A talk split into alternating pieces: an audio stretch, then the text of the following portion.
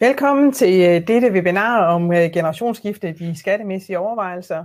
For dem, som ikke lige kender mig, det er, jeg hedder Jane Karsgaard Bille og har været ansat her på øh, Landbrug Fødevare i skatteafdelingen i de sidste 15 år, hvor jeg primært har beskæftiget mig med generationsskifte. Så det er derfor, jeg står her i dag. Ja, og jeg hedder Jakob Østergaard, og jeg er kollega med Jane, og jeg har været her hos Landbrug Fødevare i skatteafdelingen det sidste års tid, men ellers har en lang og øh, karriere i, i forskellige skatterådgivningsfirmaer. Så vi glæder os til at fortælle lidt om generationsskifter, øh, både øh, ud personligt og lidt, jeg har lidt mere om selskaber. Så skal jeg lige huske at sige, at man er velkommen til at skrive spørgsmål i chatten øh, nederst til højre. Og så vil vi prøve at se, hvad vi kan, sådan, kan samle op undervejs, og ellers kan det være, at vi tager noget til øh, afslutningsvis, lidt afhængig af mængden af spørgsmål og hvilken type de er. Så det bliver rigtig fint, og videoen bliver sendt ud øh, efterfølgende til dem, der er, til, eller er på her i dag. Og øh, sådan, så hvis der er noget, man gik glip af, så er mulighed for at gense det. Men øh, jeg tænker, skal vi prøve at gå i gang, Jan? Det synes jeg.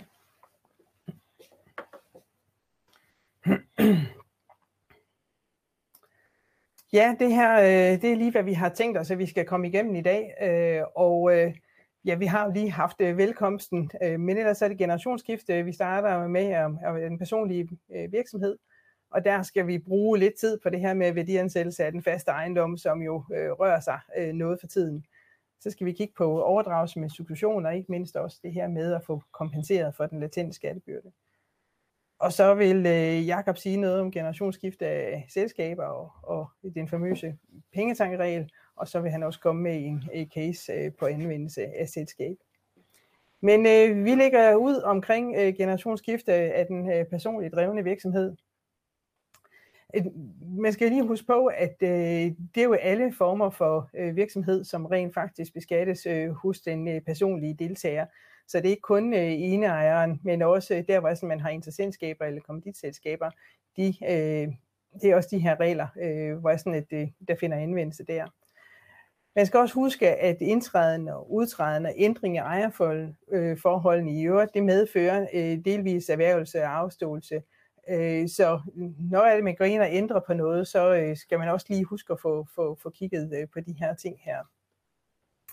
Øh, noget af det, vi øh, ser, det er især, at man øh, i interessentskaber nogle gange øh, lige får ændret lidt på de her øh, ejerandele, uden helt lige at gøre sig klart, at man faktisk er i gang med at lave en øh, skattemæssig øh, disposition. Men ellers er øh, overdragelse af den øh, personlige øh, drevne virksomhed, det er jo overdragelse af aktiver og passiver, og der skal jo opgøres øh, avancer øh, på de forskellige aktiver og passiver, som man øh, nu øh, overdrager, og øh, for den, der erhverver det, jamen, så skal man jo ind og have opgjort sin anskaffelsesum. Og derfor så bliver det jo også øh, det er det også i selskaber, men her bliver det også rigtig vigtigt at få værdiansat øh, hver enkelt aktiv, som øh, man nu får overdraget. Og som sagt, så er det jo virkelig det her omkring værdiansættelse af øh, den øh, faste ejendom, øh, som øh, i de sidste par år har øh, rørt rigtig, rigtig meget på sig, og som for langt de fleste øh, øh, virksomheder, også i de personligt drevne virks, øh, virksomheder, øh, er øh, fylder rigtig, rigtig meget. Øhm, det er jo sådan, at øh, vi har haft en, en øh, lang praksis for, at når man overdrager inden for den øh, gaveafgiftspligtige kreds, så kan man overdrage til det, der kaldes 5%-reglen. Men øh, det er sådan, at øh, Skattestyrelsen, de mener, øh, og nu har øh, øh, domstol, eller hvad hedder det, begge landsretter har også nu fastslået, at øh, man kan ikke støtte ret på 5%-reglen, øh, 100%. Hvis der, sådan, der foreligger særlige omstændigheder, jamen så er det sådan, at det, så kan øh, skattemyndighederne, så skal de ikke øh, forpligtet til at acceptere en værdiansættelse til 5%. Jeg har lige taget et par enkelte slides med om øh, de seneste praksis, der er kommet. Der er stadigvæk ikke ro på området endnu, øh, kan man vist roligt sige, men øh, de sidste par afgørelser, der er kommet, dem har jeg lige med. Den første, det er om en, øh, en mor, som køber en ejendom øh, den 20. november 2018 for 3.850.000, og så videreoverdrager hun den til en søn den øh, 24. marts 2020 for 1.950.000. Og det gør hun, fordi at der ligger en ejendomsvurdering per 1. oktober 2019 på 1,7 millioner kroner. Så hun har altså også lagt lidt oveni. Hun har ikke sagt øh, minus, men sagt plus, øh, og når frem til de der 1.950. Skattestyrelsen er ikke øh, enige i den her øh, værdiansættelse. De mener, der foreligger særlige omstændigheder, fordi at øh, moren har øh, erhvervet ejendommen øh, en øh, stykke tid forud for. Og de beder så faktisk Vurderingsstyrelsen om at komme med en udtalelse om værdien, øh, hvad den rent faktisk var værd. Øh, og de når frem til, at den er 3.950.000 øh, kroner værd. Men hvad siger øh, landskatteretten så til øh, den her? Ja, øh, faktisk så siger de, øh, at det forhold, at klagerens mor har været ejendommen et år og fire måneder forud for overdragelsen til klageren for øh, 3.850.000 kroner, anses i det foreliggende tilfælde ikke for at være en særlig omstændighed, der medfører, at hovedreglen i værdiansætscirkulæret fraviges. Og landskatteretten bemærker, at udgangspunktet må være, at fravisen kun kan ske som en absolut øh, undtagelse. Og det er jo egentlig det, der, der bliver interessant øh, her, fordi landskatteretten de kommer og siger øh, helt præcis, at det her det skal være en undtagelse. Hovedreglen er altså værdiansættelse efter 5%-reglen. Og så når de så også frem til, at et år og fire måneder, det er altså for lang tid. De ligger væk på, på, øh, på den tid, der er gået, og også at der er øh, noget usikkerhed omkring øh, værdiansættelsen af sådan en ejerlejlighed i den pågældende periode. Det var jo i marts 2020. Øh, jeg ved ikke, om der er nogen, der kan huske, hvad der skete i marts 2020, men der var vi øh, sendt hjem på grund af corona, og derfor så mener de, at øh, der er noget usikkerhed omkring værdiansættelsen. Men øh, de har i hvert fald fastslået her, at et år og øh, fire måneder, det er, det er for lang tid. Og det er Skattestyrelsen altså bestemt ikke enige i. Så den her sag her, den fik jeg lige at vide øh, her i går, at den er indbragt for domstolene af skattemyndighederne. Så øh, vi må jo se, hvordan øh, det, det ender, øh, næsten den kommer øh, videre i systemet. Så, så på den måde kan man sige, at det bliver lidt svært at påberåbe sig den her over for skattemyndighederne. De er i hvert fald ikke øh, tilbøjelige til at øh, indrette sig. Så den anden, øh, jeg også lige vil tage frem, det er en far, som overdrager kommandistanparter i to KS'er, øh, primært bestående af øh, fast ejendom, og det gør han så til øh, to døtre. Og øh, der havde man øh, optaget de her ejendomme i øh, kommanditselskabernes regnskaber. De var optaget til dagsværdi. I øh, KS1, der var dagsværdien 1 million øh, den var 140 millioner kroner værd. Men ejendomsværdien minus 5, det var 83 millioner 725.000. I KS2, der havde man en dagsværdi på øh, 29 millioner 750.000 og en værdi efter øh, 5% fradrag på 20 millioner 383. Det var det, man havde brugt, da man værdiansatte det her, de her indparter. Også her beder man øh, øh, Vurderingsstyrelsen om at udtale sig om værdien af ejendommene, og i KS1, der når de frem til, at det var øh, 167 øh, millioner kroner, og i KS2, der er det kun den ene ejendommene, de vurderer. Den vurderer de så til gengæld til 53 millioner kroner, så derudover er der også en ejendom, som vi ikke kigger på, som har en øh, værdi på, på, på cirka 10 millioner kroner. Her når øh, landskatteretten øh, frem til, øh, undskyld, øh, landskatteretten, de finder, de udtrykker også her, at, at, øh, skattemyndighederne, de skal acceptere en værdiansættelse til plus minus 5% af den offentlige ejendomsvurdering, medmindre der foreligger særlige omstændigheder. Og det forhold, at ejendommen er indregnet til dagsværdi årsrapporterne, er efter landskatterettens opfattelse ikke en sådan særlig omstændighed, der kan begrunde en fravielse af udgangspunktet om anvendelse af 5%-reglen.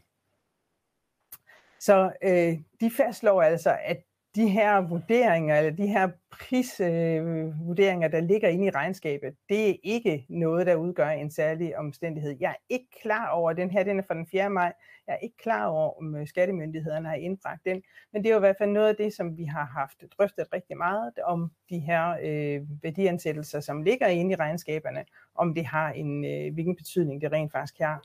Men landskatteretten har altså den her opfattelse her.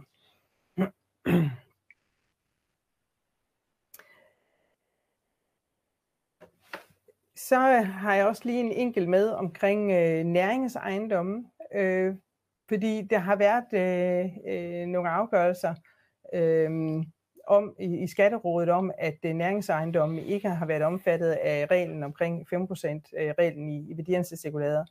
Og her var det en sådan sag, hvor det var overdragelse af i en sjettedel af ejendoms- og udlejningsvirksomhed til øh, hver af, øh, af fem sønner. Øhm, og øh, ejendommene, de var vi med de værdiansat til 900 millioner øh, kroner, øh, svarende til en vurdering minus 5 procent. Og her opgjorde Skattestyrelsen så værdien til øh, 1 milliard 542.902.000 kroner.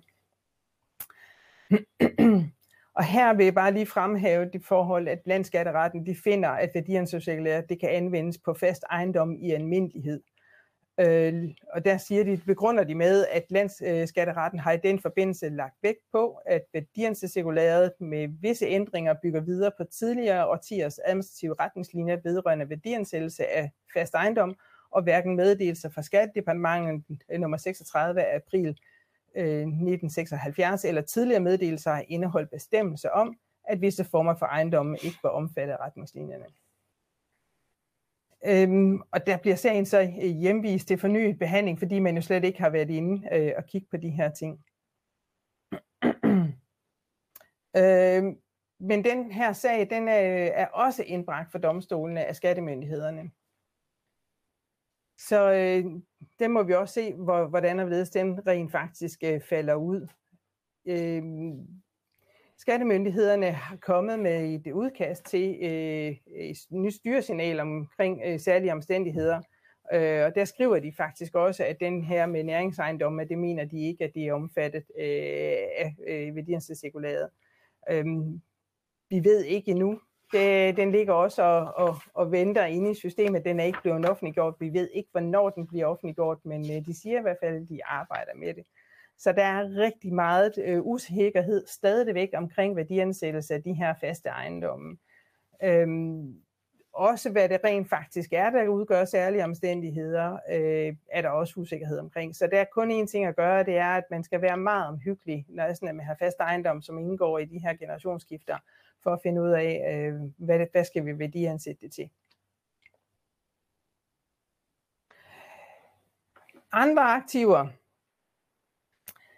Øh, jamen, de skal jo grundlæggende værdiansættes til handelsværdi. Øh, og hvad er så det? Øh, jamen, hvis jeg simpelthen ser på maskinerne, der øh, altså, den mest øh, gængse metode, det er jo at, at få fat i en maskinhandler, der, der rent faktisk vil komme med, med nogle øh, prisfastsættelser på det, og så, så tage det. Men ellers bliver det jo et spørgsmål om, at man måske slår op i nogle lister og prøver at google og se, hvad man kan, kan finde frem til beholdninger og varelager, der ser vi mange gange, at de skattemæssige værdier, de bliver brugt. Øhm, øh, og det tror jeg ikke, at det, det er ikke der, hvor fokus er. Øhm, men altså, man skal selvfølgelig ind og have, have, have kigget på det. Og der skal man selvfølgelig også lige være opmærksom på, at det, det, er, det er værdien på det tidspunkt, hvor altså man rent faktisk overdrager, altså selve overtagelsen, den ligger. Og så øh, er der jo spørgsmålet også om at få værdiansat noget goodwill. Øh, og der har vi det vejledende øh, TSS-cirkulære øh, fra 2000 omkring øh, i værdiansættelse af goodwill.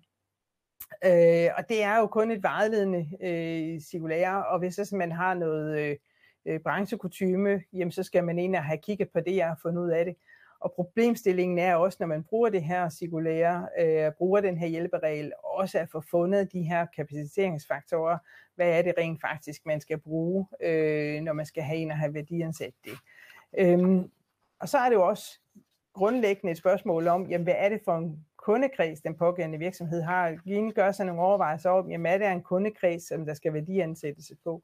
Men øh, øh, er man ude øh, og har en, en, en kundekreds og sælger til en bredere øh, kundekreds, jamen, så skal man ind og, og, og kigge og have, have gjort sig nogle overvejelser omkring øh, øh, værdiansættelsen af goodwill.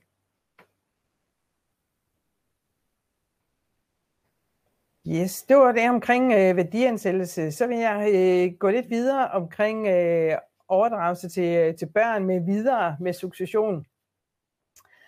Øhm, og vi er, når vi snakker om den personligt drevne virksomhed, så er vi inde i øh, kildeskattelovens 33c. Øh, og grundbetingelsen er jo, at der foreligger en virksomhedsoverdragelse, og det kan nogle gange godt øh, volde lidt vanskeligheder at finde ud af, om der foreligger en virksomhedsoverdragelse. Det er ikke sådan, at man skal overdrage alt øh, i virksomheden, men det, man overdrager, skal udgøre en, en virksomhed, før vi er inde i bestemmelserne. Øh, man kan også godt og nøjes med at overdrage et enkelt aktiv, men hvis det er sådan, at det er det, man øh, skal gøre med succession, jamen, så forudsætter det altså, at det, den øh, øh, overdragelse, det rent faktisk er en, øh, øh, altså det ene aktiv, og det kan man drive virksomhed fra.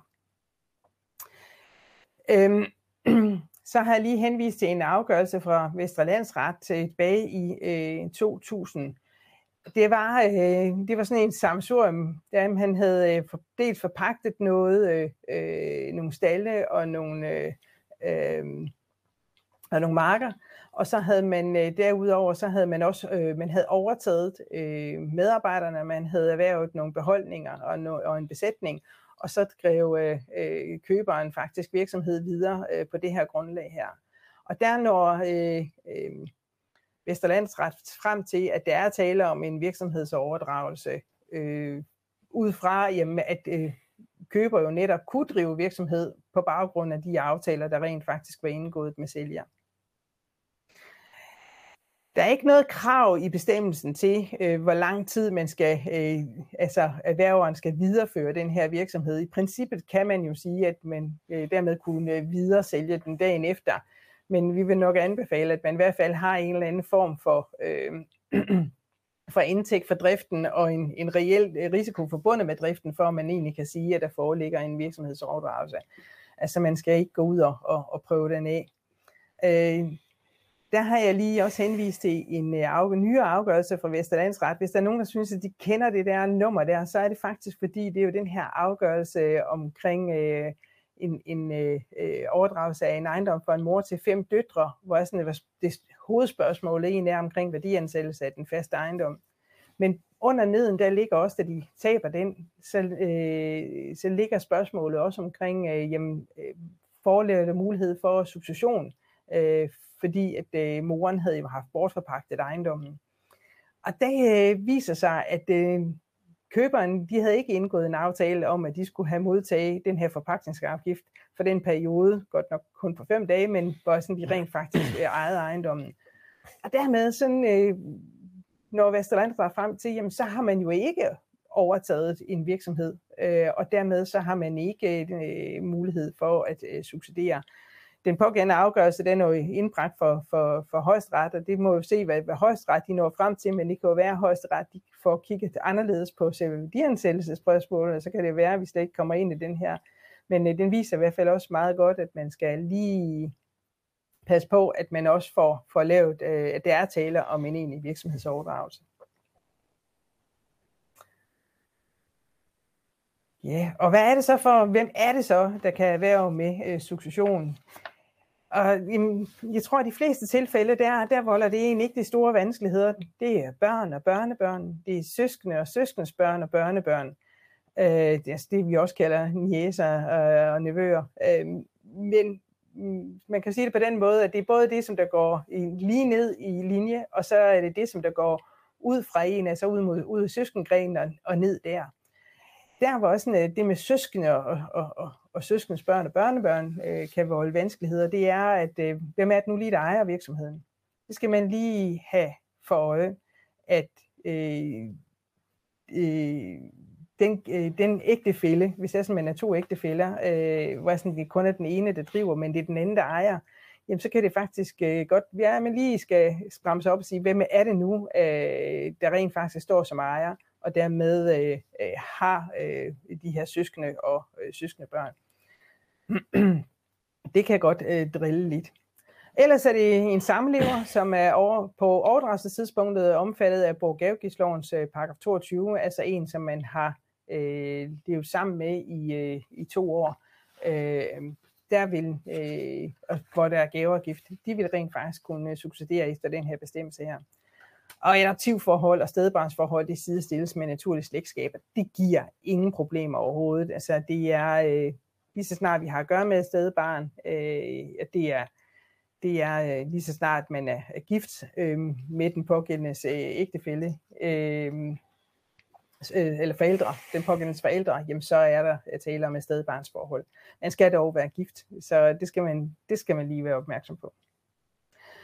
Så er der også et krav om, at erhververen skal være fuld skattepligtig til Danmark, uden at være øh, hjemmehørende i et andet land. Øh, men man kan godt studere vedrørende aktiver, som er omfattet af øh, dansk øh, beskatningsret.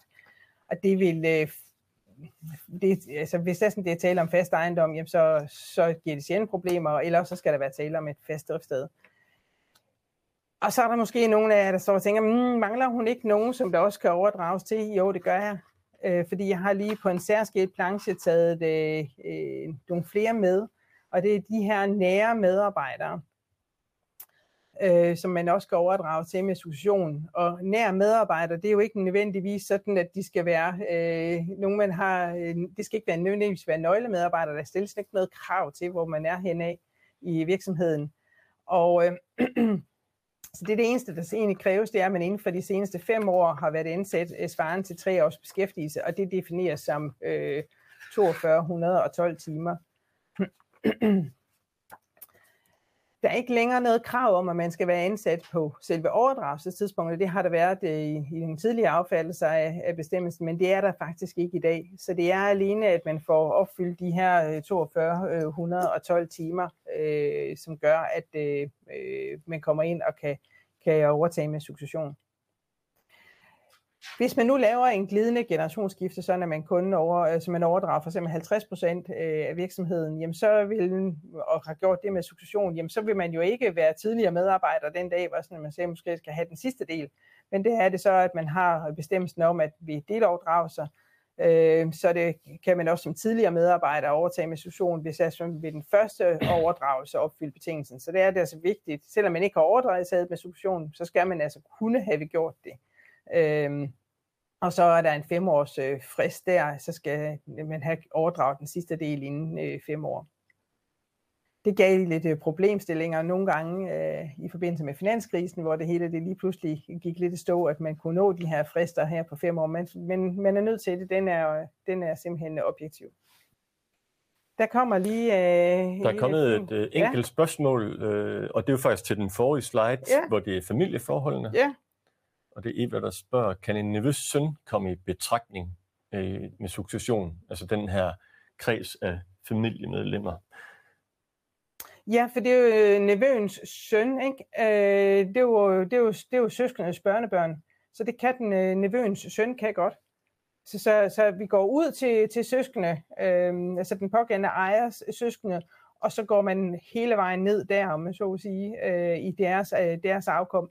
Så, øh, så det her, den her søskendes, øh, eller hvad nevøens øh, søn må være barnebarn til, øh, til, øh, til den pågældende søskende. Så, så ja, det kan godt lade sig gøre.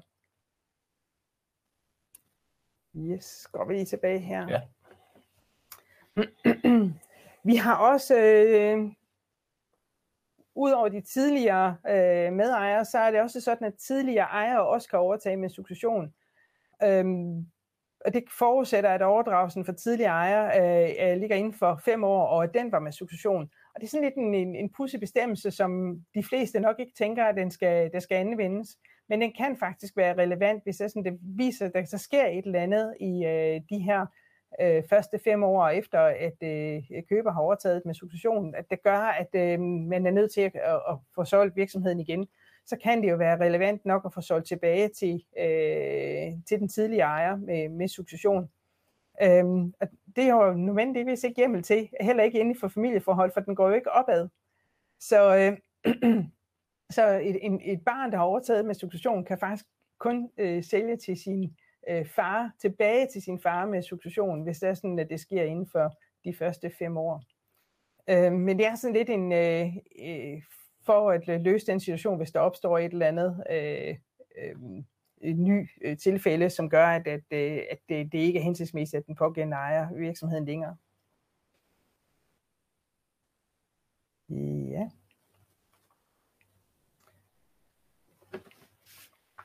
Øh, man har jo også mulighed for at øh, overdrage øh, øh, virksomhedsopsparing med succession. Der skal man lige være opmærksom på, at der er nogle øh, særlige bestemmelser, der gør sig gældende der. Øh, erhververen øh, af virksomheden øh, kan overtage indestående på konto for opsparet overskud, øh, men det forudsætter, at øh, der er tale om selvfølgelig en virksomhedsoverdragelse til personkredsen, som nævnt i stykke 1, og øh, at overdrageren anvendte virksomhedsordningen øh, forud for overdragelsen. Og så det helt store øh, problemstilling, det er, at overdragelsen finder sted dagen efter udløbet af overdragerens indkomstår. Og det er altså virkelig vigtigt, at det er lige præcis den dag, man får lavet den pågældende aftale. Øh, det vil for dem, der har kalenderårsregnskab, ja, der er det jo den 1. Øh, januar. Øh, der skal ligge sådan en aftale her, øh, og det er jo altså aftale tidspunktet, der skal øh, være på det pågældende tidspunkt. Og det er vores øh, opfattelse, at det, det også er øh, overtagelsestidspunktet, hvis det er sådan, man skal være helt sikker, fordi øh, forarbejderne har, har øh, brugt begge begreber, øh, så for at være helt sikker, så skal det både være aftaletidspunktet og overtagelsestidspunktet, der skal ligge her den øh, 1. Øh, januar. Der er ikke noget krav til, at de skal have sammenfaldende indkomstår. Så hvis det er sådan, at man har en, øh, en sælger, som har forskudt indkomstår, så er det ikke sådan, at man skal have bragt øh, købers indkomstår på, på, på banen. Det, når det er, at man har den første i første, altså dagen efter indkomstårets udløb, som, øh, som øh, dato for, at man skal lave den her aftale, det er simpelthen øh, for, at det er der jo, man får avancerne, så de der avancer, de ikke indgår øh, i den opsparing, som køberen overtager, fordi han overtager det, der ligger forud for. Og så skal erhververen opfylde betingelserne for at kunne anvende virksomhedsordningen. Det er øh, betingelserne. For nogle af jer kan måske huske, at fra med øh, 2021, så er der indført øh, nye regler, der begrænser situation ved overdragelse øh, af virksomhed, hvor der er finansielle aktiver. Jeg vil ikke komme ind på dem, men det komplicerede helt stensikkert reglerne lidt, især i forhold til deleoverdragelser, hvor er sådan, at man, det er noget mere besværligt at opgøre, hvor meget man så rent faktisk kan, kan overtage, der er også nogle begrænsningsregler på, Øh, så lige så snart vi har at gøre med øh, øh deloverdragelser, så skal man virkelig være øh, opmærksom, men øh, man skal selvfølgelig også lige have sine overvejelser omkring øh, de her finansielle aktiver øh, i hele overdragelser. Ja, yeah. nu løber tiden jo så stille og roligt øh, derudad, men jeg kan lige kort nævne retsvirkninger af substitution i virksomhedsopsparingen ja, sælgeren beskattes ikke af opsparingen, og i stedet så overtager køberen forpligtelsen til at medregne opsparingen i sin indkomst i forbindelse med hævninger. Og hvis, når der så sker den her beskatning, så øh, godskrives øh, køberen så også sælgerens øh, øh, forløbige virksomhedsskat. Øhm, det var bare lige det, jeg vil nævne.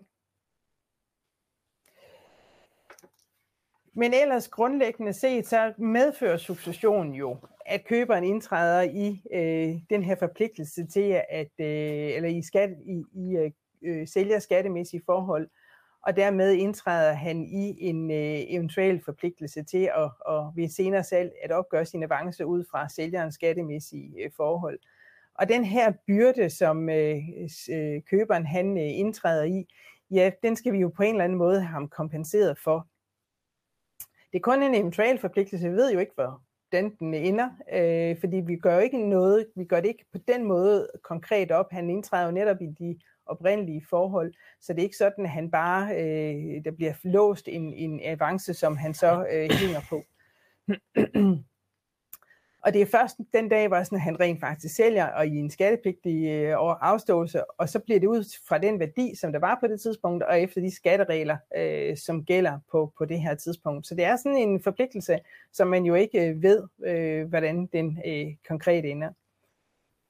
Der er to metoder til at kompensere for den her latente skattebyrde. Der er enten, at man har en passiv post efter øh, kildeskattelovens 33D, hvor sådan, at man får fradrag for øh, det her passiv post, når man beregner på den øh, øh gaveafgiftspligtige øh, værdi, og den forudsætter så, at der rent faktisk er sket et overdragelse med en gave. Derudover så øh, fik man for nogle år tilbage en ny praksis for, at man kan få et nedslag i værdien for den latente skatteforpligtelse. det er simpelthen, at man finder ud af, jamen, når det er, at, at, at køber han har overtaget øh, øh, virksomheden med de her ringe øh, skattemæssige vilkår, jamen hvad, hvordan påvirker det så egentlig værdien? Øhm, og det er, øh, ja, det er virkelig et, en, et, et, et stort spørgsmål, hvordan ved, det skal fastsættes. Og vi har brugt øh, nogle år efterhånden på øh, stille og roligt at finde ud af, hvordan man skal gøre det op. Men øh, praksis, den er stille og roligt ved at, at, at lægge sig fast, selvom der stadigvæk også øh, kommer sager øh, på det her, og hvor sådan, at vi ikke er helt enige med Skattestyrelsen om, hvordan man, vi skal værdiansætte de her ting. Men der, der burde i hvert fald ikke være så stor usikkerhed på, øh, ved fastsættelse af værdien øh, øh, for den latente skattebyrde, så tages der udgangspunkt i den øh, skattebyrde, som sælger konkret frigøres for. Øh, jeg kan da lige øh, afsløre, at vi rent faktisk har en, en, en sag lige nu, hvor sådan, at øh, vi, der er spørgsmål også omkring øh, kirkeskatten. Så om det er noget, som man skal have medregnet. Men øh, hvis vi får fastlagt, hvad øh, skattebyrden er, som øh, øh sælger kon- øh, øh, konkret frigøres for, ja, så skal vi her tilbage diskontere den over ejertiden. Nogle kalder det også for investeringshorisonten, og ud fra øh, markedsrenten. Og der er ikke tvivl omkring, at øh, renten øh, den øh, øh skal øh, fastsættes øh, til en efterskatrente i forbindelse med tilbagedistanceringen. Øhm, men altså, det er jo også, øh, det kan være svært, de her problemstillinger om og både at få fastsat, hvad ejertiden er, altså hvor, hvor lang en ejertid skal der være, og, og markedsrenten, og det er også der, man øh, oplever, at øh, der kan være noget uenighed med øh, skattemyndighederne om, omkring det her. Øh, og, og det er så det, øh, der hvor sådan, at sagerne, de stadigvæk øh, er der. Efter øh, landskatterettens praksis, så er det ikke muligt at fordele fordelen ved successionen mellem øh, sælger og, og køber. Og når den der fordel ved succession, ja, det er jo netop, at skatten den er udskudt, og dermed øh, alt andet lige vil have en, en lavere værdi. Øh, når vi tilbage diskonterer den, så vil den jo have en lavere værdi, end hvis sådan, at sælger han skulle betale skatten i dag. Så den fordel, der er ved at kunne udskyde beskatningen, hvem skal have den? Øhm, og der siger øh, landskatterettens praksis, øh, at, det, øh, øh, at, at, at den kan man ikke øh, overføre til, til, øh, til køber. Og det medfører jo så jo egentlig, at det, den her fordel, den tilfælde af sælger. Og det betyder jo så også, at køber bærer risikoen for, at der, ved afståelse, øh, at der sker en afståelse inden udløbet af den periode, som skattebyrden rent faktisk er tilbagediskonteret overfor. Øhm, inden for rådgiverbranchen, der tror jeg, at de fleste de godt ved, at øh, det er vi bestemt ikke enige i. Øh, der er ikke, jeg kender ikke rigtig nogen rådgiver, der ikke er, mener, at, at der burde være en sådan øh, fordeling. Og der øh, baserer øh, også sager ved domstolene, som endnu ikke er afgjort. Så vi må jo se, hvor, hvor den ender hen af. Men øh, det er ikke nødvendigvis heller en, øh, en let øh, øvelse. Men øh, så tror jeg faktisk, at så er jeg ved at være kommet igennem mine øh, plancher. Og øh, så vil jeg øh, give ordet videre til, øh, til Jakob, som vil sige lidt mere omkring det her med, med selskaber. Ja, tak skal du have, Jane. Og ja, hvis du, der er vist ikke kommet flere spørgsmål til... En, nej, ikke på, på den første del. Nej. Ja, jamen jeg vil sige lidt om øh, anvendelse af selskaber i forbindelse med generationsskifter. Oh, vi skal lige tilbage her og sige, hvornår er det relevant? Og det kan det egentlig være i mange forskellige øh, tilfælde. Og noget af det, man kigger på, det er faktisk meget, at øh, hvis man nu har, lad os sige, flere børn, der skal ind i, øh, nu, der har været nogle af de sager, Jane var inde over, det, det kunne jo være, at, at øh, for eksempel den der skal generationsskifte fra, er interesseret i et glidende generationsskifte, at man så kan gå ind og sige, hvor mange børn er der, skal man så gå ind og lave en selskabskonstruktion, hvor hvert barn for eksempel, eller hvis der er flere nære medarbejdere, der skal overtage noget, at de skal have hver deres øh, koncern, så at sige. Og så bliver tingene mere øh, stringente, og, øh, og det er jo det, man opnår med selskaber, at man har det, man kører efter det samme regelsæt, og det er en af de de ting, der er, gør det nemmere at arbejde med, end for eksempel øh, at lave øh, store interessentskaber, for eksempel.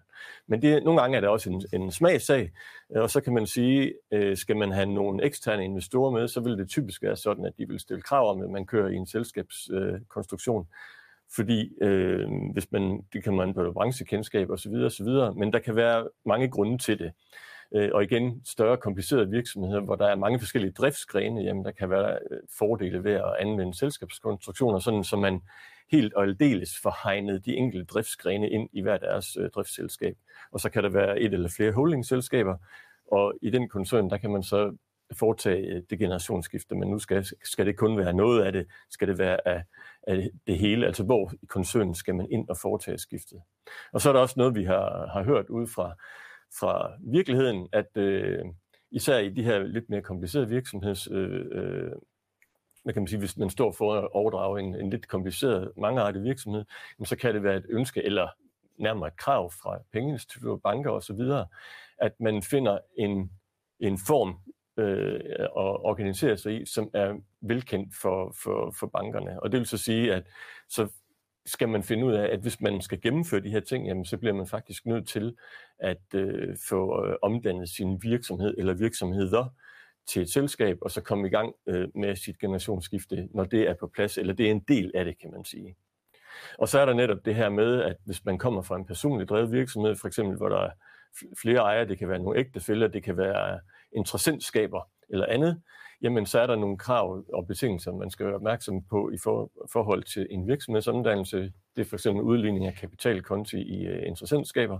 Det er et sted, hvor det ofte går galt, og uh, det skal jeg lige komme lidt tilbage til uh, med de her krav til virksomhedsomdannelse. Og så er der det her med, jamen har man blandet aktiver, er der nogle biler, skal de med over, har man mulighed for at holde en ejendom udenfor osv. osv. Så øh, der er flere forhold, som, hvor man siger, inden man bare går i gang, Øh, og det, det, det er jo altid fristende, at nu tager man en hurtig beslutning, så er det altid godt at gøre sit forarbejde. Og det er også igen at finde ud af, hvad indeholder min personligt drevne virksomhed af aktiver. Det kan også være, har man udenlandske aktiviteter, hvad stiller man op med dem osv. Hvordan kommer det til at spille sammen, hvis man lige pludselig samspil mellem udenlandske regler, hvis man lige pludselig er et selskab, der er en udenlandsk driftsgren, skal man så også omdanne for eksempel et, øh, et, øh, noget drift, man har i Tyskland, skal det så også ind og ligge inde i øh, selskabs, eller inde i koncernen? Er der nogle fordele ved det? Så øh, der er sådan mange ting, man skal være opmærksom på, og det er faktisk også det, der egentlig er mit hovedbudskab i dag. Man skal komme i gang i rigtig god tid, fordi netop med de skattemæssige forhold, det kan vise sig at være mere kompliceret, end man lige regner med, når man får kigget på det. Og så ellers så vil jeg lige have taget lidt med med det her med uh, overdragelse af aktier med succession, hvor man skal passe på den her med pengetankreglen. Og det er jo det her med, at man for at kunne lave den her succession af aktierne, jamen så skal det være mere aktivt end passivt. Og der har man en lovbestemmelse, hvor man går ind og måler på det sidste, gennemsnit af de sidste tre egenskabsår, samt på overdragelsestidspunktet. Og hvis det er kortere, ja, så kigger man på den driftstid, der har været. Og det er nogle helt bestemte. Man kan sige, nu har vi den her fine øh, koncernen her, hvor far og mor ejer holding APS, som ejer driftsselskabet. Og det er faktisk øh, meget tilsigtet, at det er lavet her, fordi kan børnene komme ind i det holdingselskab, eller kan de ikke? Og successionen, den går jo fra den personaktionæren. Det er der, man kan overtage med succession. Hvis man skulle ned i driften, jamen så må man gøre det på anden vis. Så er det ikke successionsreglerne, hvis man skal gøre det direkte. Men det er der jo veje til. Men som sagt, så skal man have lavet de her målinger om, øh, med grænsen for passiv og aktiv virksomhed, og det er altså enten øh, mindst, hvis det er passivt, det er mindst 50 procent af nettoomsætningen øh, øh, og øvrige indtægter hedder for passiv virksomhed, eller handelsværdien af passiv aktiver udgør 50 procent af selskabets samlede aktiver. Så det er en test, man skal have lavet, og så er der jo så også måder, det skal komme tilbage på, måder, hvor man kan reparere det. Men hvor er det, man falder i vandet?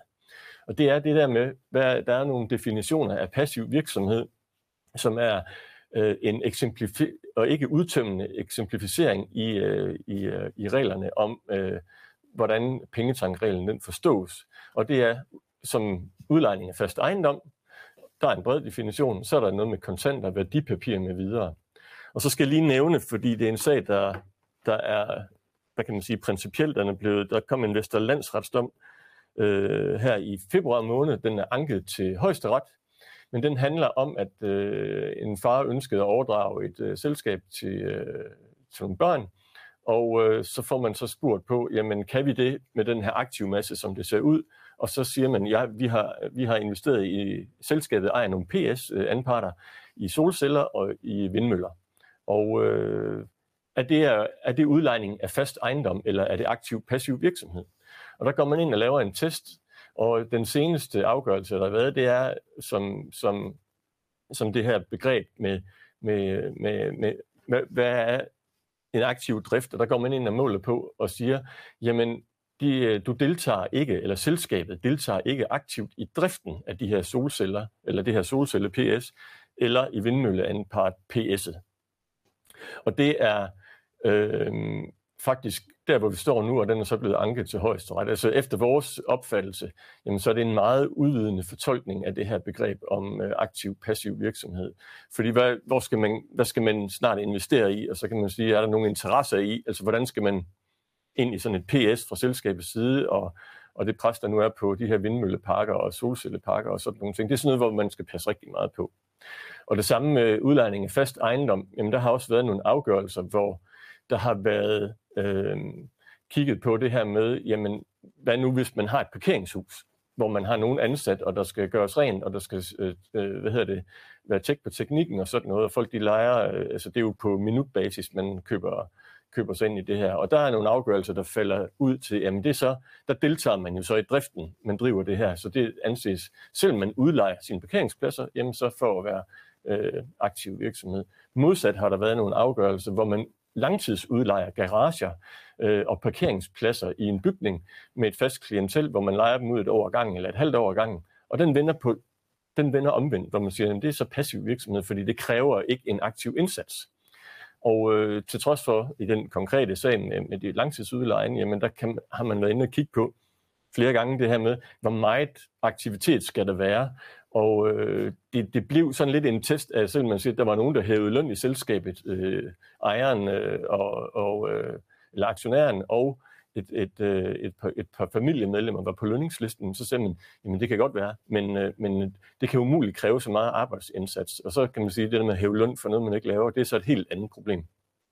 Men det er en virkelig vigtig test at tage, inden man går, kommer i gang med det her, når man har fået, har fået dannet sig sit selskab. Hvordan, hvad kan man stille op med det?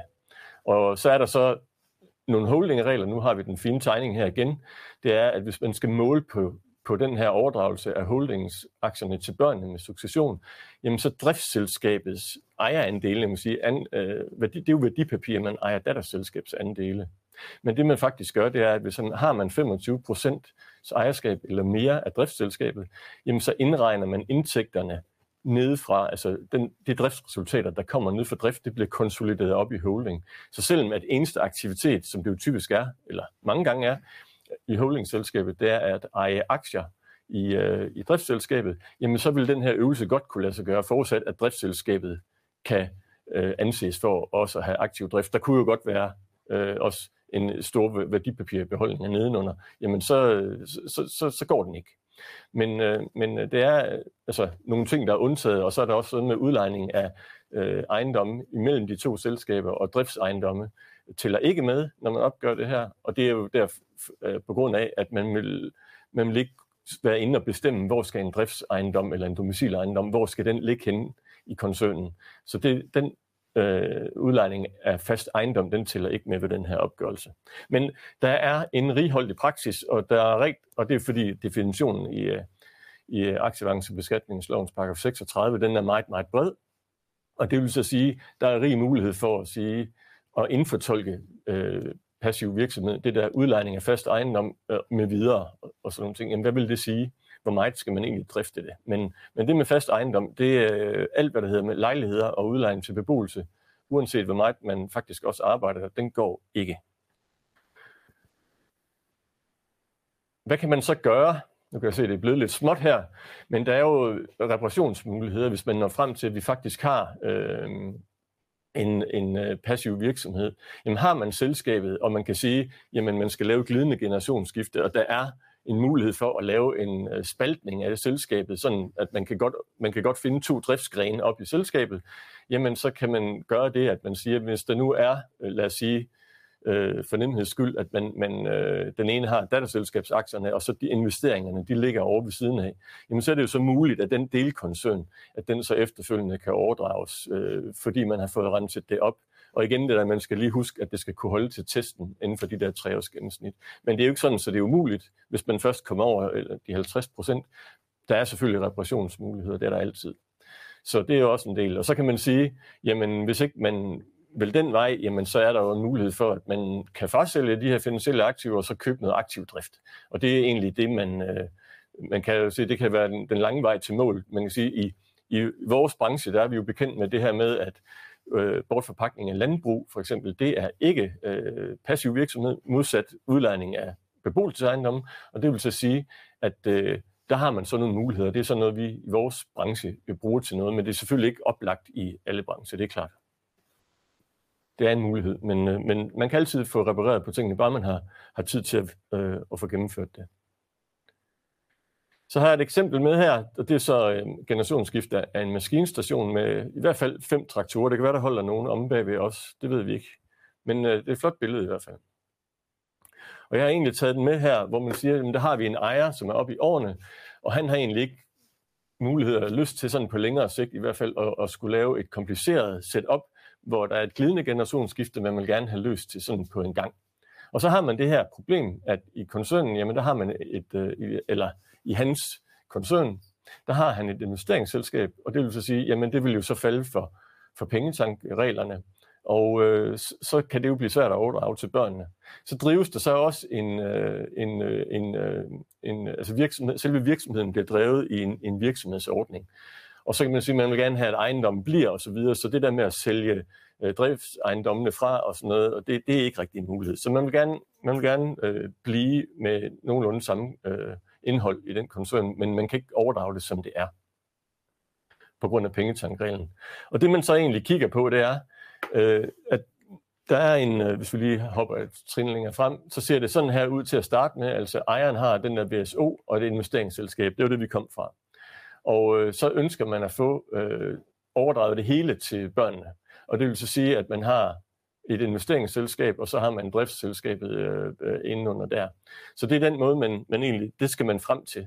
Og der, hvor man starter, kan man sige, jamen det er jo det her med, at der skal så ske en virksomhedsomdannelse, hvis man skal overdrage det hele og få lagt det sammen, og få renset det her investeringsselskab op med de øh, indtægter og driftsindtægter osv., der er i, øh, i virksomhedsordningen for nuværende. Og det er sådan et eksempel på, at for hvert step, man skal lave i, man kan sige, for at gennemføre en, en, øh, en, øh, eller få nå frem til en koncernstruktur med de omstruktureringer, der skal til, jamen så for hver enkelt øh, step, jamen der skal man simpelthen have lavet sig sådan en stepplan. Både fordi, at det er godt at have noget at holde sig til, og det er også meget godt, øh, udover at man har tidsfrister, så er en kolonne ude til højre. Hvem står for det? Er det revisoren? Er det skatterådgiveren? Er det advokaten? osv. Så sådan, så man får lavet en arbejdsplan. Og en af grundene til det, det er jo, at der er nogle frister for at få tingene gennemført. For eksempel, hvis man vil omdanne med per første i første et givet år, jamen så er det 30. i 6. i det samme år, der skal tingene være gennemført. Og øh, det er så den frist, man har, og derfor så ser vi, det er jo det, vi så ofte laver i foråret, det laver vi virksomhedsomdannelser, og nogle af de andre steps, de kan så komme efterfølgende. Men det er det her med, man kan få med tilbagevirkende kraft i seks måneder. Så der skal laves en plan, og det er jo faktisk et oplagt tidspunkt, vi snakker om det her på nu, for i morgen er det jo den første efterårsdag, og så er det faktisk på tide, at hvis man gerne vil gøre en virksomhedsordning, eller kigge på den, eller en personlig drevet virksomhed, skal den virksomhedsomdannes, så er det egentlig nu, man skal i gang og se på, har vi nogle udfordringer der, som vi skal have løst. Det kan være negativ indskudskonto, og er der noget, kan man lave en delomdannelse, hvis man ønsker det, giver det en negativ anskaffelsessum, og skal man så omdanne det hele osv. Så, så man skal bare komme i gang og så se på, vi har de her værdier, og ud fra det, vi kan se nu, hvad skal vi så gøre? Er der ting, der skal sælges ud? Er der biler, der skal der skal køre sådan efter statens takster, fordi de ikke skal med over at være firmabiler. Der, der er mange ting at tænke på. Så, så det rigtige tidspunkt at starte op på, det er her i efteråret, hvis man gerne vil lave det i foråret. Så har man tid til at gøre de ting, man skal. Der er jo også nogle kreditorer, der måske skal spørges, om, øh, om de er med på den her. Så det er det der med, øh, man kan sige, nu er det den, den, den skattefri og den skattepligtige virksomhedsomdannelse, der er det et eksempel på det. Når vi kommer videre, der skal laves en, en øh, aktieombytning, jamen, så laver man en tilsvarende køreplan som den her. Den har jeg så ikke taget med, men det er efter samme princip. Så planlægning, planlægning, planlægning, det er vejen frem. Men vi har den her, altså hvor man har den nuværende ejerstruktur med en virksomhedsordning og et investeringsselskab. Og det ønsker man så overdrage til børnene, sådan så de får både investeringsselskabet og et driftsselskab. Og så er der køreplanen, og det man gør, man laver en skattefri virksomhedsomdannelse af VSO'en der, og så laver man skattefri aktieombytning, så har man koncernen over ved faren, og så har man så mulighed for at overdrage investeringsselskabet. Det kan så tåle testen efter den her øh, øh driftsgren er kommet ned i, så overdrages de øh, med succession efter reglerne i aktieavancebeskatningslovens paragraf 34. Så det er egentlig den, den simple, dem, dem vi ser øh, oftest, de er, meget, de er meget mere komplicerede. Men det man skal tænke på, øh, det er den her, øh, når man laver skattefri virksomhedsomdannelse, jamen så skal man ikke spørge skat. Så det, det vil sige, det er, at det er derfor, det er rigtig godt at se, opfylder vi alle betingelserne, sådan så man ikke dummer på noget. Øh, der er selvfølgelig forskellige dispensationsmuligheder, og sågar kan man komme ud i noget omgørelse, men der, det skulle man jo helst ikke. Så, øh, så det, man egentlig skal gøre, det er, at netop fordi man ikke skal have det godkendt eller søge tilladelse til det, jamen så skal man sørge for at læse betingelserne og få dem opfyldt, inden man går i gang. Og det er jo så, så sådan, at fordi det ikke er en øh, om, omstrukturering selskabsretligt, øh, så er der ikke noget holdingkrav op hos E i den her. Det vil sige, at der er ikke et treårskrav, øh, når man laver det her nummer. Så man kan så umiddelbart øh, gøre de her ting. Men man skal huske, der er alle værnsreglerne, man skal have testet af, om ens VSO den er klar til det her, om der er nogle ting, man kan, og nogle ting, man ikke kan. kan man, man skal jo også overdrage, det skal man huske, det skal jo udgøre en virksomhed i sig selv. Og øh, det vil så sige, at har man flere driftsgrene, og man kunne forestille sig en anden konstruktion, hvor man kun skulle have noget over, så skal den her driftsgren jo sådan set kunne, øh, kunne overdrages, øh, øh, hvad hedder det, øh, opfylde virksomhedskravet. En, en, et kuriosum til det kan nævne, at, øh, at den test, der er på, om noget kan være i virksomhedsordningen, ikke nødvendigvis er det samme som, at man kan have det med i en skattefri virksomhedsomdannelse. Og det øh, oplagte eksempel, jeg lige kan nævne, det er faktisk øh, spørgsmålet, vi fik i sidste uge, hvor man siger, hvad stiller vi op med det? Øh, I gamle dage, øh, i de gode gamle dage, var der nogle regler for, at hvis man havde et øh, privat solcelleanlæg, og det var vist frem til 12, udgangen af 12 eller sådan noget, jamen så kunne man have det ind i virksomhedsordninger, man kunne afskrive på det osv. Det er jo ikke noget, der giver de helt store penge, men man måtte gerne køre de der gamle solcelleanlæg i en VSO. Og der kan man godt stille spørgsmålstegn med, om sådan et 10 år gammelt solcelleanlæg, om det har en, en øh, driftsmæssig øh, hvad hedder det, indretning, så man kan sige, at det med, med, med øh, er det rentabelt og så videre. Og den, den test, den er så lidt hårdere, end om det kan komme ind i VSO'en efter de regler, der, der var dengang. Og det vil så sige, at øh, det er jo ikke alt, man kan have inde. Men igen, reparationsmuligheden er for eksempel en fast udlejning af en fast ejendom, for eksempel en villa eller en ejerlejlighed. Det er jo altid øh, omfattet af de her øh, regler om, at de er øh, anses for erhvervsvirksomhed. Så hvis man kun har et solcelleanlæg, jamen, så kan løsningen være, hvis man har en masse opspredt overskud, og købe en, en ejerlejlighed og lege den ud. Og så kan man lave det til selskab, og så kan man jo for så vidt sælge øh, ejerlejligheden igen, hvis man vil det. Så det er igen det der med, hvad har vi? Er der nogle ting, vi skal have gjort osv., som man lige skal gøre? Og det er også derfor, det er vigtigt at starte op i god tid, så man kan tilpasse sin øh, virksomhed til en omdannelse. Og igen, altså at gøre øh, kunderne klart også, hvad betyder det, at man er på aktier? Ikke? Altså de penge, man så hæver i det halve år, der går, det har jo skattemæssig virkning for første i første, det halve år, der går, inden det måske er gennemført, eller en gang i juni måned, jamen har, har, hæver man noget ud, jamen så er det jo B-indkomst lige pludselig. Øh, fordi man, er, man har jo ikke overskud derinde. Man kan, hæve, man kan være lønansat, eller det er B-indkomst, og man har jo ikke fået nogen lønaftale endnu, men det er sådan, det ser ud. Så det skal man lige være opmærksom på. Men det er igen det her med, man kan lave omdannelsen, og så er vi så langt. Så har I to selskaber. Et driftsselskab og et investeringsselskab. Det næste, der sker, det er så, at der bliver lavet en skattefri aktieombygning, så man får øh, selskaberne op under hinanden. Det vil sige, så skal der ikke overdrages aktier både i drift og i investeringsselskabet til børnene ved at man laver den her struktur, hvor man, hvor man øh, lægger dem sammen på den her måde, hvor man har en, en øh, holdingstruktur, jamen så gør det, at de aktier, der skal overdrages, jamen de kan, det kan ske øh, kun for investeringsselskabet. Og igen, husk, at man konsoliderer i de her tilfælde, så det er til at finde ud af. Og så er det igen, hvis det er, man kan gøre tingene uden tilladelse, så vil der blive et, et, øh, et holdingkrav nedad, det vil sige, at investeringsselskabet må ikke sælge driftsselskabet før efter tre år, hvis ikke man gør noget. Og igen er vi inde i en generationsskifte, øh, øh, en generationsskifte, jamen så kan man søge tilladelse, og det vil sige, så skal man have en forretningsmæssig begrundelse øh, øh og eller generationsskifte begrundelse for at gøre det. Hvis det kun er kapitalejernes interesser, der til gode ses ved at få en tilladelse til ombytningen, hvorefter man så ikke får et ejertidskrav, jamen det øh, vil man ikke få godkendt. Men der er mange muligheder, når vi taler generationsskifte. Især hvis det er sådan den her situation, hvis det var en lidt anden konstruktion, der var nogen, hvor man skulle spalte noget osv. og få nogle ejetidskrav, jamen så ville det kunne lade sig gøre, øh, hvis, hvis man kan godt gøre, at det er generationsskifte. Og især også, hvis det er en glidende øh, generationsskifte. Her der sker det jo et hug. Jamen så kan det måske være godt at lave den mere komplicerede konstruktion, og så søge tilladelse til det. Og man kan også gøre det, og så kan man efterfølgende søge tilladelse, hvis, man, hvis tingene accelererer, og man er nødt til at overdrage det før tre år siden. Så der er så absolut muligheder, men øh, man skal have en forretningsmæssig begrundelse over, eller en generationsskiftebegrundelse for at komme igennem med det. Så det er sådan set så langt så godt.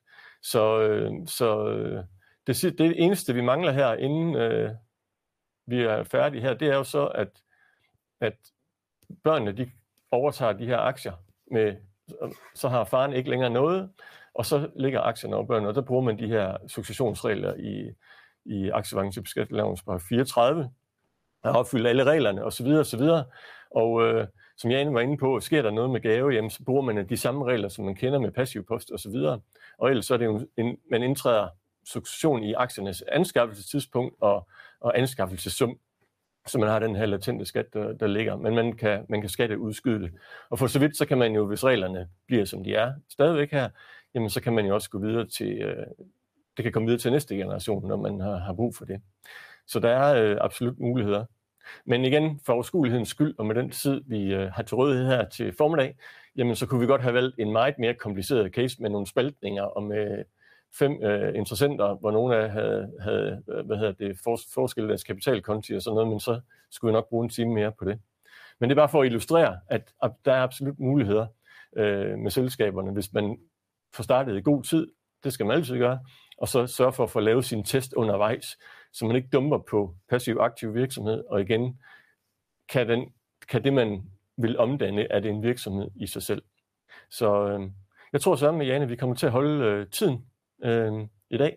Fordi hvis ikke der er flere spørgsmål, så, øh, så er vi faktisk øh, så er det faktisk det for, for os for, for nu. Ja. ja, men jeg ved ikke, om der er nogle spørgsmål derude, men vi kan jo lige give dem et øh, øjeblik til at, at lige få skrevet lidt i chatten her til, til aller, aller sidst. Ja. Men ellers, øh, så er vi jo at træffe øh, på vores mails, øh, om ikke andet.